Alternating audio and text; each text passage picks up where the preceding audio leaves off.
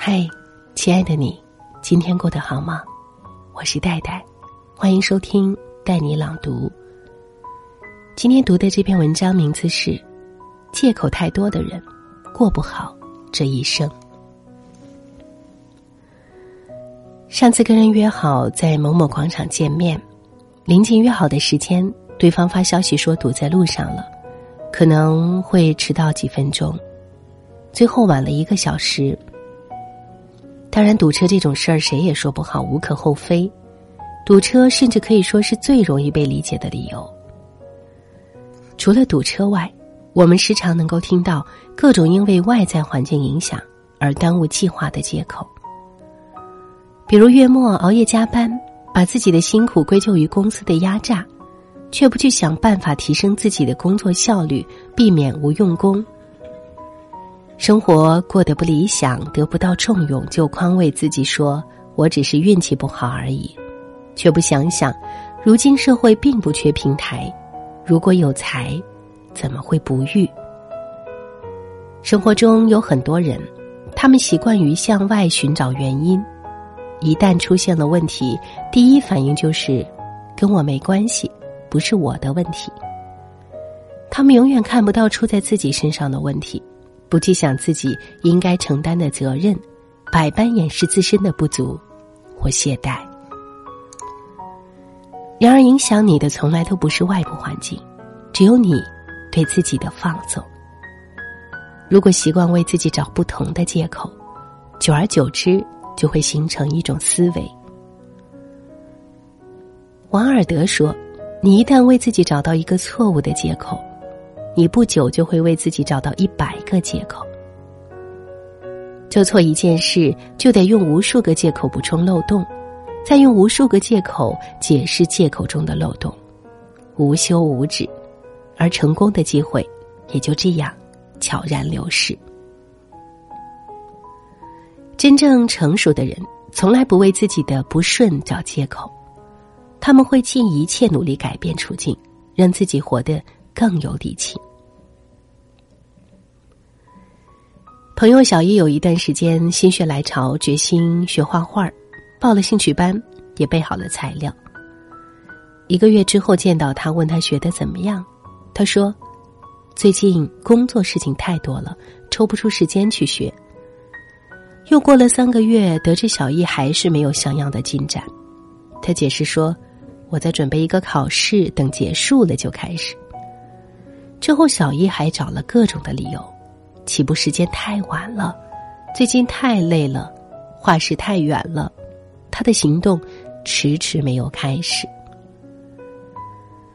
生活中有很多人，他们有很多美好的想法，也满怀期待的列好了计划，但真正想要开始的时候，就会出现各种不期而至的意外，各种匪夷所思的理由。比如有一个一直想去的地方。却因为要么最近事情太多，要么时机不对，计划一直搁浅。想要早点上班，避免迟到，但是第二天还是照旧赖在床上。理由是早起的话，一整天都会精神不济，或者昨天晚上睡太迟了。为了恢复身材，决定开始健身，但是一天推一天，健身卡都积了灰。也不见开始，原因五花八门，好像得了一种一开始行动就会不舒服的病。其实说到底，就是借口太多。事实上，并没有所谓的最佳时机，总是说时机未到的人，殊不知时不我待，稍纵即逝。张爱玲说：“要做的事情，总找得出时间和机会；不要做的事情，总找得出借口。借口太多的人，总是想的太多，做的太少。他们宁愿困在原地哀叹自己的不幸，宁愿到头来后悔莫及，也不愿做出丝毫的改变。反观那些走到最后的成功者。”无一不是具备了超群的执行力。他们不会把时间浪费在瞻前顾后上，习惯在行动过程中去修正，从来不为自己找借口拖延。人一生最怕的就是我本可以，即便最后没有获得预期的效果，但至少不会留下太多的遗憾。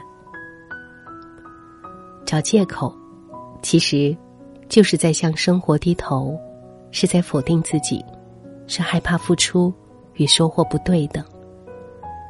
所以，为了避免失望，选择不开始。其实很多事情，只要开始迈出第一步，就根本停不下来。不论前路如何，总有待在原地看不到的风景。最重要的是，逼着自己。迈出那第一步。《花样年华》里面有一句话：“一个人受了挫折，或多或少都会找个借口来掩饰自己。我们遭到挫折时，出于自我保护的本能，很容易触发心理防御机制，为保护自己，寻找合理的解释。想要解决问题。”就要及时的反思己身，遇到困难不抱怨，拼尽全力解决问题。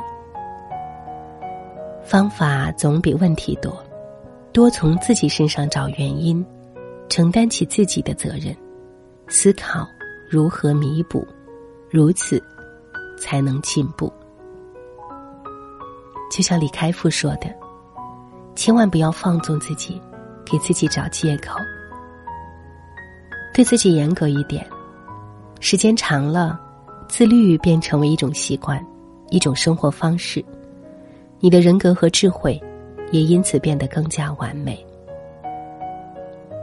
时刻提醒自己，不要下意识的找借口。当你开始养成这样的习惯后，就会发现，事情在慢慢的变好。所以，从今天起，让我们不要为自己找太多的借口，开始变得自律起来。我是戴戴，谢谢收听今天的带你朗读。欢迎你随时到我的个人微信公号“带你朗读”找到我，聊一聊你的世界正在发生的故事。戴是不可取代的戴。听完节目，记得早些入睡，晚安，亲爱的。